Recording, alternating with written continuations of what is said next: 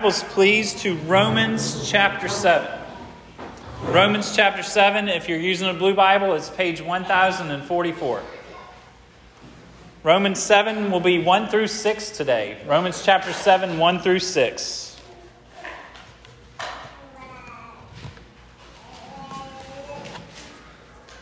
Next week, we're going to cover Romans 7, verses 7 through 12. So today is Romans 7 1 through 6. Next week is Romans 7 7 through 12. Please read next week's passage at home this week, dig into it, do a little homework, become familiar with it, in preparation for next Sunday, if you would.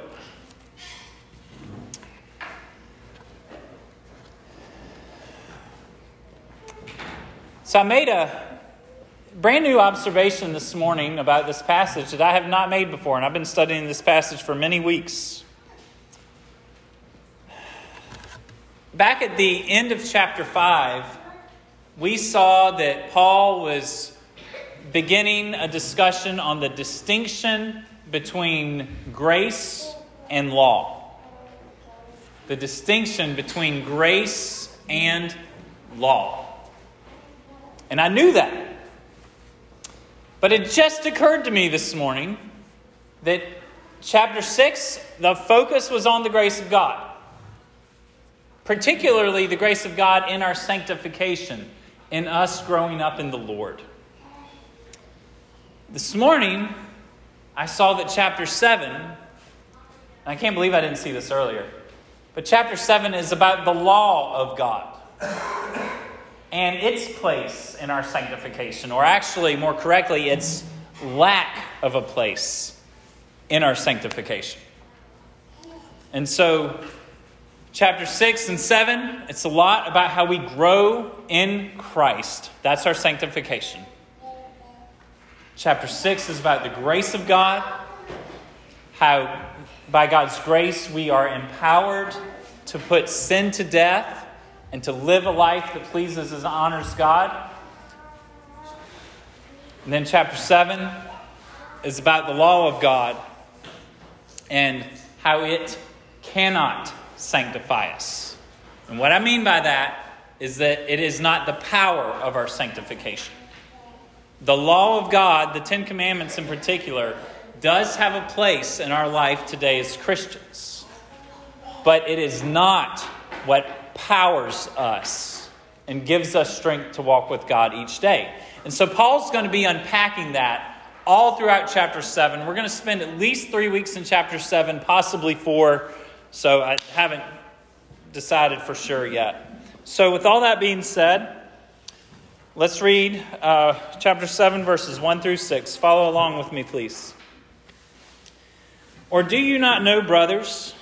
For I am speaking to those who know the law that the law is binding on a person only as long as he lives. For a married woman is bound by law to her husband while he lives. But if her husband dies, she is released from the law of marriage. Accordingly, she will be called an adulteress if she lives with another man while her husband is alive. But if her husband dies, she is free from that law. And if she marries another man, she is not an adulteress. Likewise, my brothers, you also have died to the law through the body of Christ, so that you may belong to another, to him who has been raised from the dead, in order that we may bear fruit for God. For while we were living in the flesh, our sinful passions, aroused by the law, were at work in our members to bear fruit for death. But now we are released from the law having died to that which held us captive, so that we serve in the new way of the Spirit and not in the old way of the written code. This is the word of the Lord. Let's dive into it. Let's meditate on it. Let's ponder it. Take a few minutes read it to yourself, and then we'll discuss it.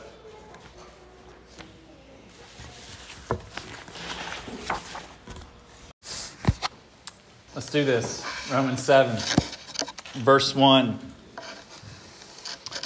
Do you not, or do you not know, brothers, For I am speaking to those who know the law, that the law is binding on a person only as long as he lives.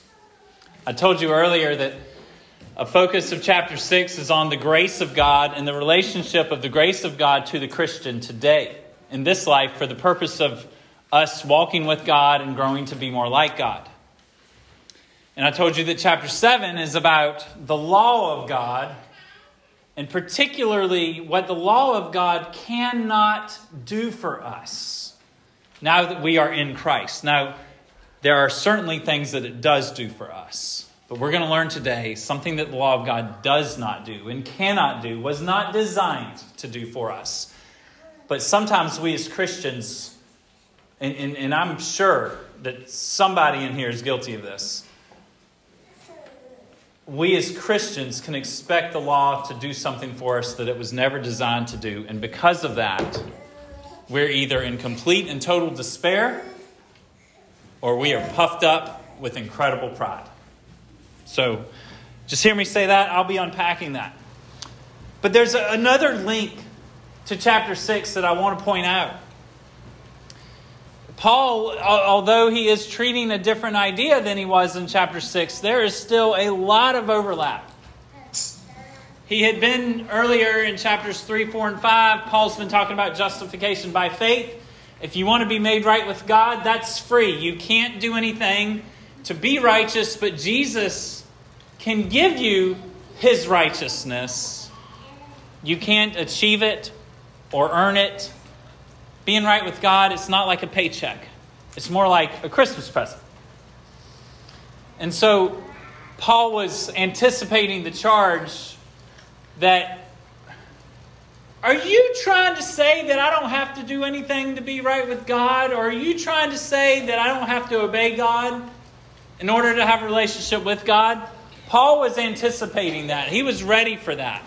And he tackles that idea in chapter 6. And particularly in chapter 6 verse 15. Look at that with me. Romans 6:15. He says, "Are we to sin because we're not under law, but under grace?" I believe in our passage today Paul is still answering that question. And last week we covered one answer. Last week he said, "No, we aren't slaves to sin anymore." So we don't have to do what sin says. But now that we're Christians, we have a new master. We have God, and we are slaves to God. We're no longer slaves to sin. Well, this week, Paul uses a different analogy or a different metaphor. He speaks of marriage and our relationship to God's law.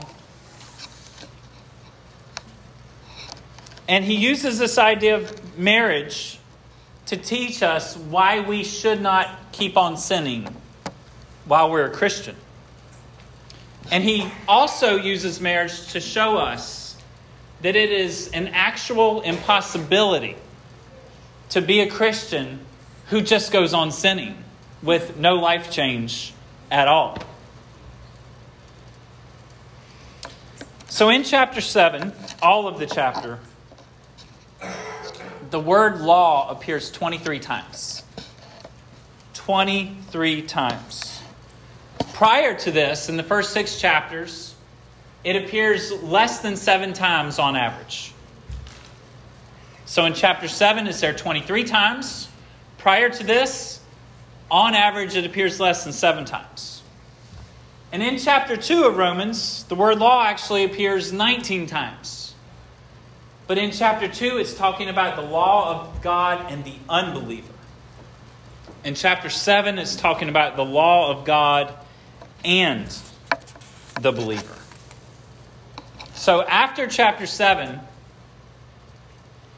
the word law appears less than twice per chapter on average.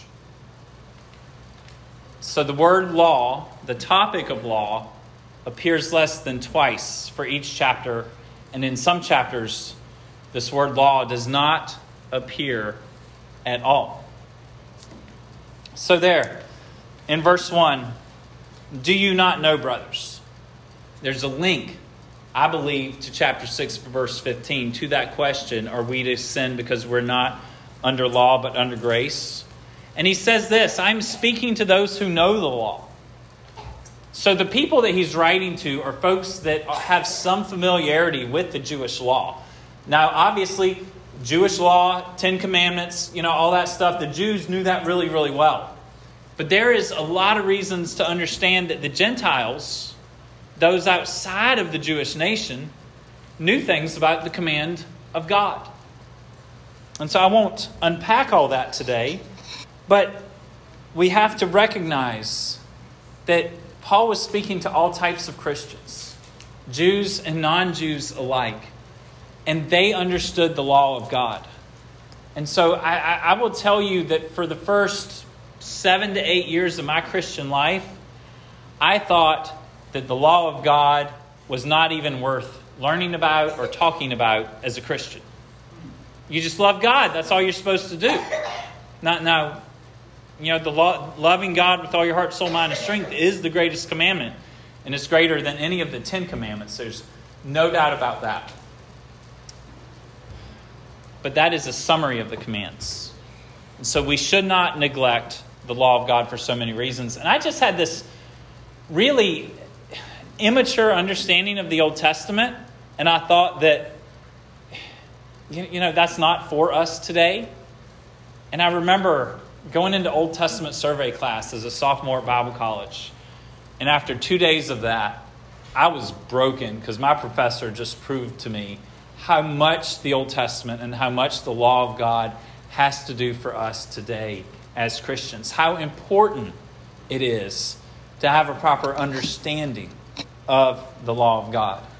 You know, if you lean more conservatively, politically speaking, you know, as an American, then, then you probably, for, for conservatives, for most of us, and, and myself included in that, you know, we, we understand that the founding of our nation is important if we're going to understand like what our nation should be doing today. And, and if that's where you are, you know, that kind of thing is important for you. And it seems like there's a lot of folks who are trying to undo that information and erase that knowledge from present day. And as that is done, you know, we kind of, if we forget where we've come from, if we forget what is behind us, then we're not going to understand where we are today or what should we should be doing today. Well, here in Romans 7, he's saying, You all know the law of God. The law of God that was given to Moses many centuries before this was written, probably around 1400 years before this was written. Paul is saying, You all know this. He goes on to say at the end of verse 1 that, that the law is binding on a person only as long as he lives that the law is binding on a person only as long as he lives. See that word binding? It has to do with dominion, it has to do with something being the Lord. Okay, the, the Greek word for the Lord Jesus, that word Lord is kurios. Well, this word, binding, is kurio. It's a verb instead of a noun. So this word binding has to do with lordship and dominion. So he's saying here at the end of verse 1 that the law is binding only as long as you live. You know, my great grandparents who've been gone for a really long time aren't going to get arrested for speeding, are they? A dead person cannot break the law of God. It's a very simple idea. Hold on to that. There's a reason I mentioned that. It'll make more sense in a little bit. So we get to verses 2 and 3. And Paul brings out a simple analogy of marriage. Basic things about marriage that any American, hopefully, any American would understand. And he says this he talks about a married woman. And he says, A married woman is bound by law to her husband while he lives. But if her husband dies, she is released from the law of marriage. That's basic, right? That's easy, right? If a spouse dies, if a lady's husband dies, then she can get remarried, and that is perfectly appropriate. It happens often. She is no longer bound by the law to stay faithful to that husband. Verse 3 If she goes out and she lives with another man, what's she going to be? She'll be an adulteress because she belongs to someone else, but she's also allowing herself to belong to another when she's only supposed to belong to one. So, verse 3 she'll be called an adulteress if she lives with another man while her husband is alive. But if her husband dies, she's freed, free from the law. That means she's not connected. Like she doesn't like she can go out and be belong to someone else, right? So basic, so simple. She is free from the law of marriage that keeps her connected to that one that she formerly belonged to. And if she marries another man, she is not an adulteress. What's Paul's point here? Well, he's saying if your spouse dies, you're dead to him. Now, of course, you have memories, all that stuff. But you're no longer obligated to live like you're married to him if he's dead. You can belong to another if you would like. So when your husband dies, you are dead to him, and now you can belong to someone else. We get to verse 4, and this becomes very, very clear. Look at verse 4 with me. Likewise, my brothers, you also have died to the law through the body of Christ, so that you may belong to another, to him who has been raised from the dead, in order that we may bear fruit for God. we're dead to the law. Likewise, my brothers, it's very obvious he's building on what he just said about marriage. Likewise, my brothers, you also have died to the law through the body of Christ. So we're dead to the law. What does that mean? You know, that law is like the lady's dead husband. Recall what we looked at in chapter 6, verse 2. It said that we are dead to sin. Here it's saying we're dead to the law. We're dead to all these commands of God. We no longer belong to that list of rules. So, what does it mean that we're dead to sin? I shared with you a few weeks ago that it would be like selling your house to someone else and they move in, but then you want to go back and live there every now and then and enjoy the best parts of it. But, like, you don't want responsibility for it. You don't want to have to pay the mortgage and you don't want to have to keep it clean or keep it up. You no longer get to enjoy it when you sell the home. You're no longer attached to it. You're no longer bound to it. And in the same way, when we're dead to sin or when we're dead to the law, it means sin is not our master. It means that the law of God is not over us. So, do y'all see, as I'm telling you, the law of God is not over us as Christians? Do you see where that thought pattern comes in? Like, does that mean I get to do whatever I want? It's an it's a logical conclusion to kind of come to when you just think about it really quickly. But Paul is answering that question. He's been answering that in chapter 6, and I believe he's answering it here. The truth is, when we were saved, we died to sin, we died to the power of it. And we died to the law, and we also died to its curse. And now we have a new nature. We possess the righteousness of God. Sin is no longer king over us as Christians. And the law of God is no longer king over us as Christians. But we have a new Lord. We have a new king, and his name is Jesus. His name is Jesus. See, the law brings condemnation over us, does it not? You think about the law, you shall not lie. You're a liar. You've done it at some point in your life. Every one of us have broken this command. And because of that, we are a guilty criminal. The law, the law of God says, You shall not murder. And Jesus took that law, he took that command, and he says, If you even get angry with someone and call them a fool, then you have murdered them in your heart.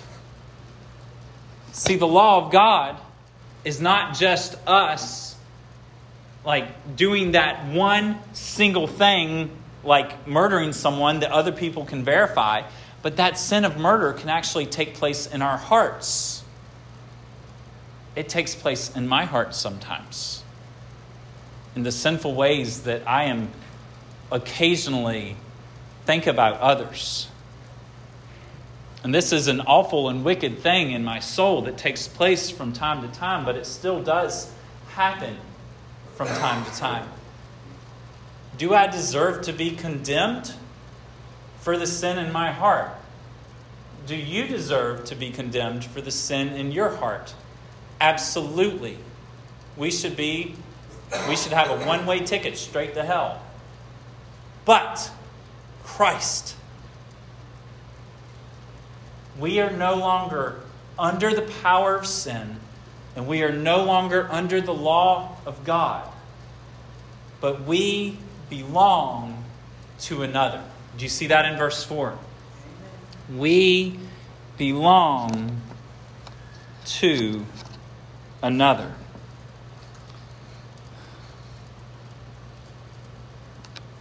This condemnation that comes from the law of God over us, it points out our guilt. It shows us what we deserve. But the curse and the condemnation of the law of God over our souls is no more because we belong to Jesus. And we have his righteousness in us. So, there in verse 4, it, speaks of us belonging to another, right there in the middle. You see that? You have died to the law through the body of Christ, so what? So, for what purpose? so that you may belong to another. This wording is almost identical to what we see at the end of verse 3. Look at the end of verse 3. It says, If she marries another man, she is not an adulteress. The wording in the original language is almost identical. Verse 4 is so closely and tightly linked to this talk of marriage in verses 2 and 3. And who is it that we belong to in verse 4? Well, it's Jesus, of course. It says, Him who has been raised from the dead. So you've died to the law, you've died to your old husband. You no longer belong to that guy, but you got a new husband. And this new husband is Jesus and he treats you a whole lot better Amen. than how the commands of God condemned you because you were never good enough. Y'all ever lived? I and, and I ain't even talking about the person you're married to. I, I'm just I can talk about a roommate. I'm talking about a sibling. Maybe it's one of your parents. Maybe it was a boss. Have you ever lived with someone where no matter what you did, it was never ever good enough? Amen. Even on your best day, it wasn't good enough. You ever had someone like that in your life? We all have. It may have been someone super close to us. It may have been, you know, someone not super close, but it still affected us. Well, in Christ, you don't belong to that guy anymore. You belong to Jesus. And let me tell you what, there's nobody like him. This second marriage, this new way of life, is nothing like your old way of life before you became a Christian. So, what is the key to living the Christian life? What is the key to bearing fruit for God, like what we see there at the end of verse 4? Y'all, we need to recognize that this Christian life isn't about obeying a list of rules.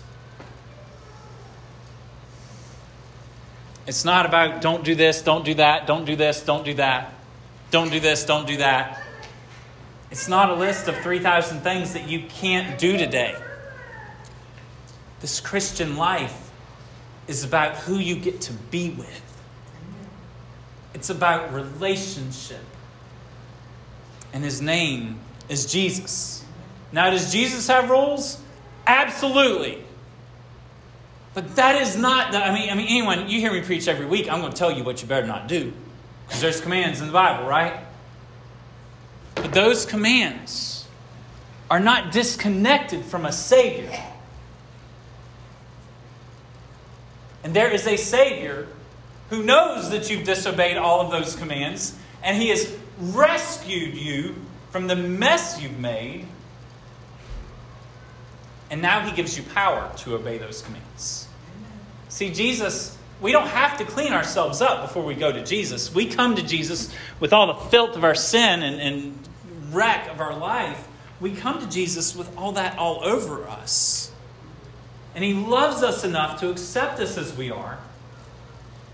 But He loves us enough not to let us stay that way. You all, we are married to Christ as His people, as His church. Our Christian life is not first and foremost about what you better not do, but it is first and foremost about having Jesus in your life. And I want to tell you if Jesus is in your life, then following those commands and rules ain't going to be no problem for you at all. Amen. If Jesus is in your life, then following those commands and rules that He has, it's going to be something that you want to do. When I was a, young Christian, I, and I had some friends who kind of influenced me in this way, you know, there was this, and if you knew where I grew up in church and kind of how that was, you would understand where I'm coming from. And some of y'all, y'all are with me in this. But there was like religion, and then there was relationship. And those two things were opposed to each other. And the way I thought about it as an early Christian was religion. That was just all that stuff you have to do. That was just the ceremonies and all that stuff that at the time did not mean anything to me. It means something to me now. But at the church I was at, they weren't teaching me what those things meant. And so it just seemed like empty ritualism to me. And so religion just had to do with those rules, and we were missing out on the joy of Jesus. But this passage teaches us that it is Jesus that we belong to. I wasn't really responding to religion because true religion is a good thing. I was responding to a, I was reacting against a negative and empty form of religion. I really would call it legalism, where you just have to follow all these rules just right. You know, but then there were some rules that weren't even important at all. So, so I see in these verses when it has this emphasis of us belonging to Jesus this emphasis of us belonging to another, it means that we primarily just have a new relationship with God. And that should define us more than the list of rules that are real and that are present. And if Jesus defines who you are, if your relationship with God is first and foremost at the center of your attention, if you are seeking to love Him, then the obedience part, although it is hard at times, it is possible. Amen. And it is good, and it's a life that is filled with joy. So continue to look at verse 4 with me, if you would. We've already talked about the belonging to another part, belonging to him who had been raised from the dead. For what purpose? Look at the end of verse 4. For what purpose? In order that we may bear fruit for God. This is the rest of our Christian life. This is the rest of our Christian life.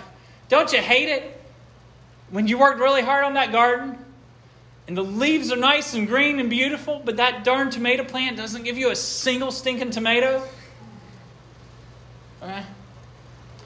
That, that's not the Christian life, okay? That is not the Christian life at all. That plant can look really, really good, but not produce anything worthwhile, right? That's not the Christian life that Paul is talking about here. He is talking about a Christian life that actually produces something that is more than just exterior, but something that nourishes the world and blesses others and is good and enjoyable or delicious for others. Jesus saved you so that you would bear fruit. Did you know that? Jesus didn't save you just so you could have fire insurance. Jesus saved you so that you can do something good in this world today. Jesus in John 15, 16, he says, You did not choose me, but I chose you and appointed you that you should go and bear fruit and that your fruit should abide. So not only should you grow a tomato, but you should grow a tomato that sticks around for quite a long time. In Ephesians chapter 2 verse 10, Paul says, "We are God's workmanship." In the Greek, that word actually means masterpiece. When's the last time you saw something that was you could describe as a masterpiece? Something that is very thoughtfully created. Something that was worked on and developed by someone who was very skilled at their profession or their art or their task. God says here that if you're in Christ, then you are the masterpiece of God. Just as an artist has a workmanship, just as a master architect can design an incredible structure, so God says that we, this is Ephesians 2:10, we are his workmanship or his masterpiece. But why? Why would God make us a masterpiece? Paul goes on to say in Ephesians 2:10 that we are created in Christ Jesus for good works, which God prepared beforehand that we should walk in them. See, the whole point, going back to Romans 7, the whole point of Romans 7, verse 4, is that we belong to another so that we can bear fruit for God. If you don't belong to Jesus, you can't bear fruit for Jesus.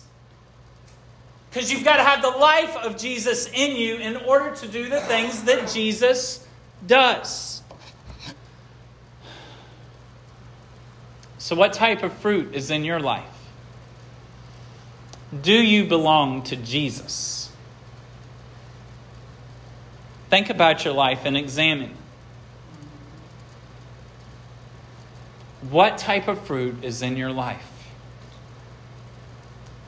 As you hear me ask that question, if you're wondering, is there really any good fruit or not? Is this really okay or not? Like, am I really living my life the way I should? Is there anything positive coming out of my life?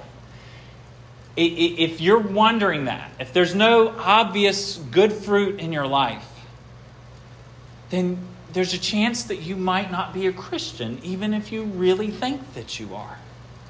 Verses like this call us to examine ourselves. And if we find that the things that the scriptures say about Christians are not true of us, then we need to ask that question Am I a Christian? Or we can say, How does somebody become a Christian? And then start from there Talk to me, talk to other folks of this church that you know are familiar with the Word of God, and start asking the hard questions. And, and, and go down that road. And as you do that, the Lord will meet you. And, and you can live with assurance that you know God and that you belong to God. You can live with absolute assurance that that is true and real for you. So, moving on to verse 5 and verse 6. In verse 5, it talks about our old relationship to God's law before we were a Christian. And we've already covered that a little bit. In verse 6, it's talking about our new relationship to the law now that we are a Christian. So verses 5 and 6 are contrasting the non Christian's relationship to the commands of God to the Christian's relationship and interaction with the commands of God. Let's look at verse 5. He describes our first marriage. For while we were living in the flesh, our sinful passions, aroused by the law, were at work in our members to bear fruit for death.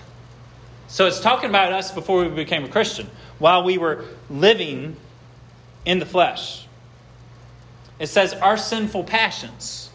Yeah, I told you about some of my sinful passions earlier, right? That that tendency I have every once in a while get really angry at someone and to call them something in my heart that I should not call them. Okay, so, so I'm still battling with that even as, as, as, a Christian, but the primary emphasis of this verse is that battle before we're a Christian. And we'll be unpacking this battle a lot in the next two to three weeks. Um, but verse 5 is talking about us before we became a Christian, it's talking about our sinful desires, and it says they are aroused by the law. What does that mean? Well, it might mean, it, it, well, let, us say it like this. What was your thing? What was your sin of choice that you enjoyed before you became a Christian? Did you just get kicks out of line to people to see how much you can fool them with? Did you just drink too much just because it was fun? Was it sexual sin? What type of sin was it before you were a Christian that you just loved to do? If someone came up to you and they told you, don't do that thing, what would it make you do? It would make you want to do it. If I tell you, don't think about the color pink, all of a sudden, every one of you just thought about the color pink. But if I wouldn't have told you not to do it, you, none of you in here would have been thinking about pink. So, before we were a Christian, the commands of God would arouse our sinful passions. What does that mean? It means that it would get the sin inside of me excited. I can't do that. And you know what? That sounds like a lot of fun. So one of my kids was chasing one of your little kids. One of my bigger kids was chasing one of your little kids all around the sanctuary about 15 minutes before service started today. And that kid, he walked in this, the little kid walked in that building just, just as cool and calm as, as they could be. You know, just checking the place out, smiling at people, but they weren't saying a word. They just walking real slow. Then all of a sudden, my big kid comes to your little kid. Right? And then, you know, do a little bit of this, take a few steps towards them.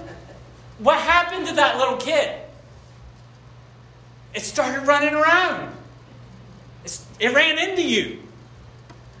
It, it got loud. To the point where I had to tell my kid, stop it. That kid's going to have to be calm in 10 minutes. Stop getting that kid excited. Okay? So my big kid was like the law, and your little kid was like the sinful passions in this verse. The law of God was getting the sin inside of us as non Christians excited. The big kid was getting the little kid excited and it was making the little kid active. Well, before we were a Christian, when the law of God comes to us, when we thought about what we were not allowed to do, it made us want to do it.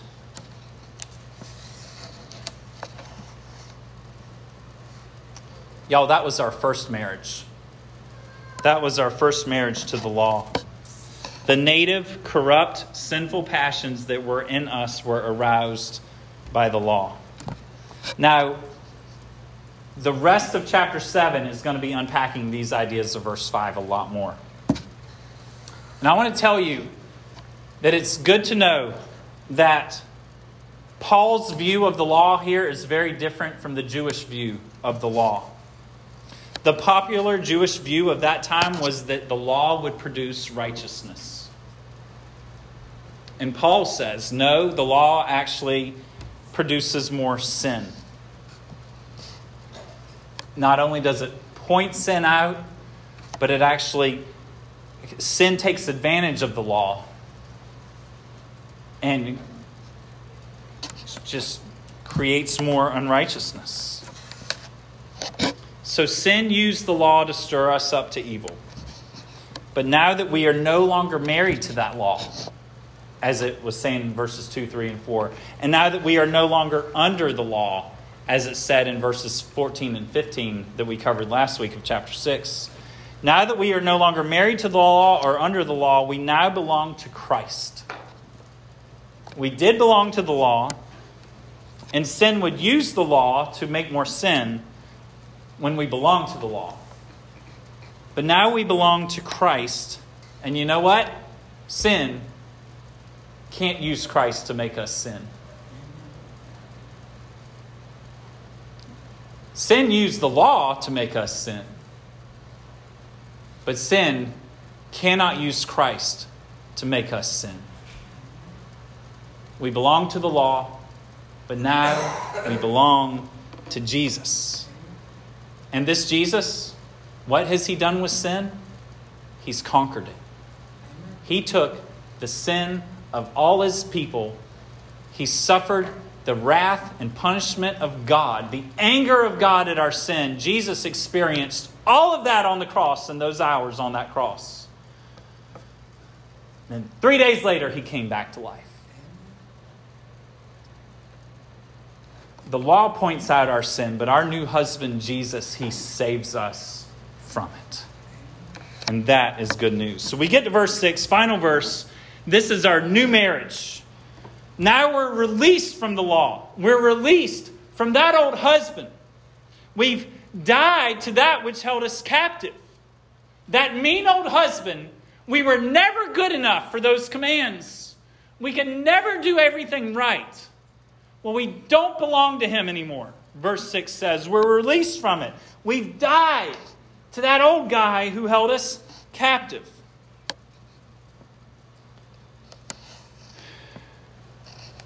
Our first husband only condemned us. It was not a good marriage.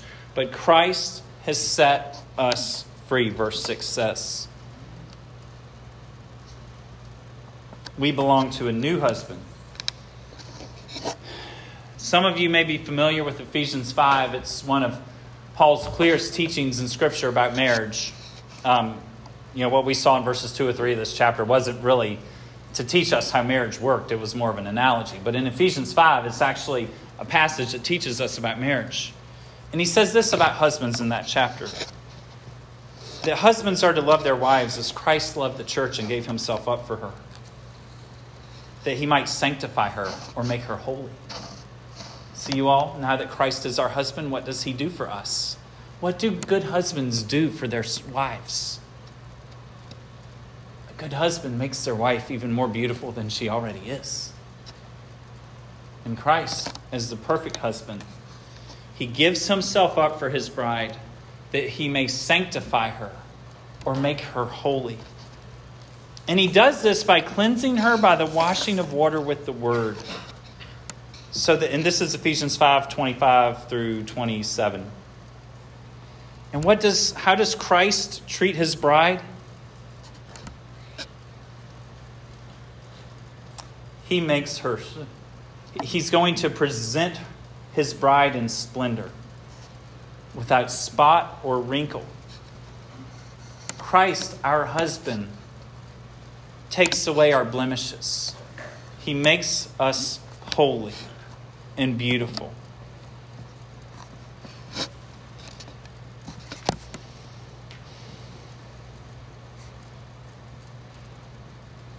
So we've died to the old husband. We belong to this new husband.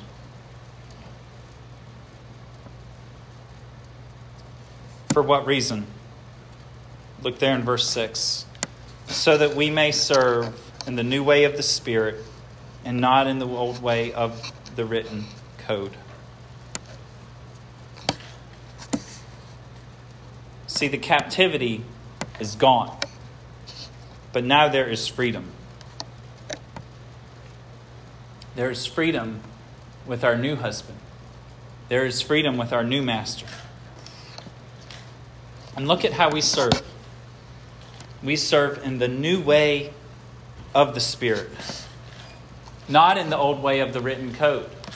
You've heard me already today talk about how all those commands are not the primary motivation in our Christian life, right? The old way of living before Christ was to try to live up to those demands and those commands of the written code, as it says there in verse 6. But now, how do we live? We live in the Spirit of God. Father, Son, Holy Spirit. This is a reference to the Holy Spirit. See, the old way of the written code demands obedience, but it doesn't give us any power to actually obey. So it demands it, but it gives us no power. But Jesus Christ sends us his Spirit, the new way of the Spirit, as it says in verse 6. Jesus sends us his Spirit so that we can follow the command. Jeremiah told us that this was going to happen way back, roughly 700 years before Paul wrote this. Jeremiah prophesied this. He said that God would write the law on our hearts. And now that the law of God is on our hearts, it's the very core of who we are. As a when you got saved, did you all of a sudden have this desire to obey God that you had never had before? It's because the law of God was written on our hearts. See, when the law is written on our hearts, the law is in us, it is no longer over us.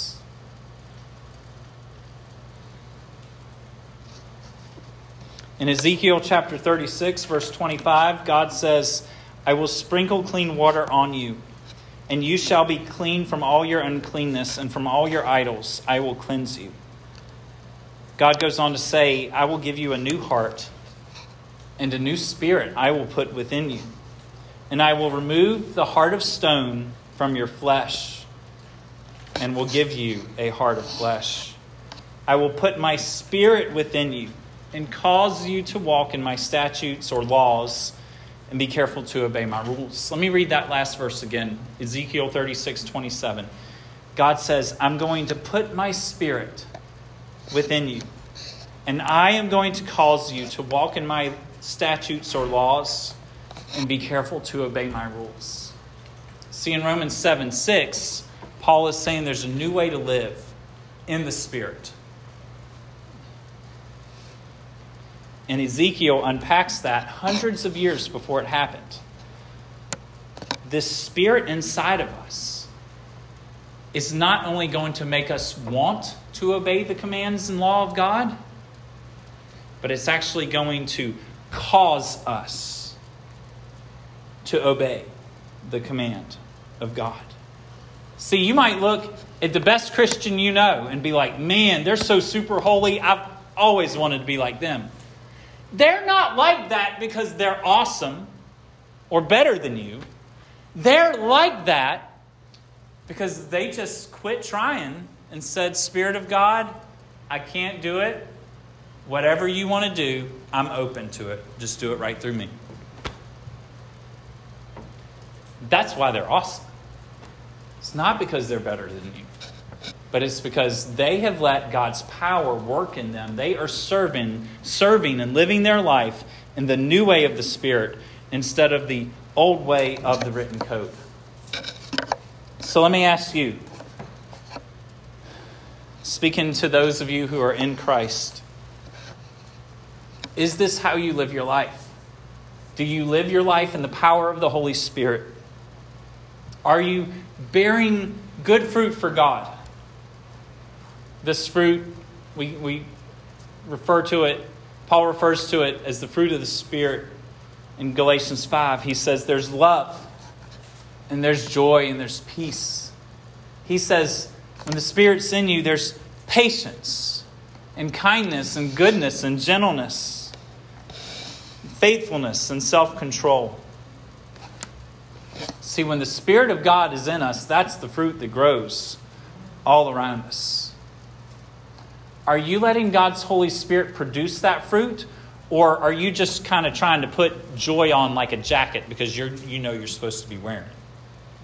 Because it's really easy to try to put these things on and wear them like clothing that we take on and off and that you know gets dirty and you throw it in the wash and you know all that stuff you know you put on a different one each day this fruit is not something that we wear it is something that grows in us as the spirit operates internally all the externals they aren't just externals they come from a deep and lively just activity of the Spirit of God in our hearts.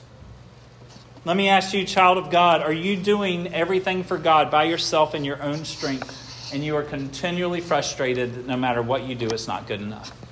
Do you live under constant condemnation that you're never good enough for God?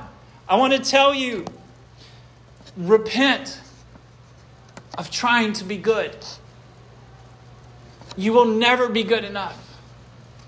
But let God's Spirit inside of you do the work in you.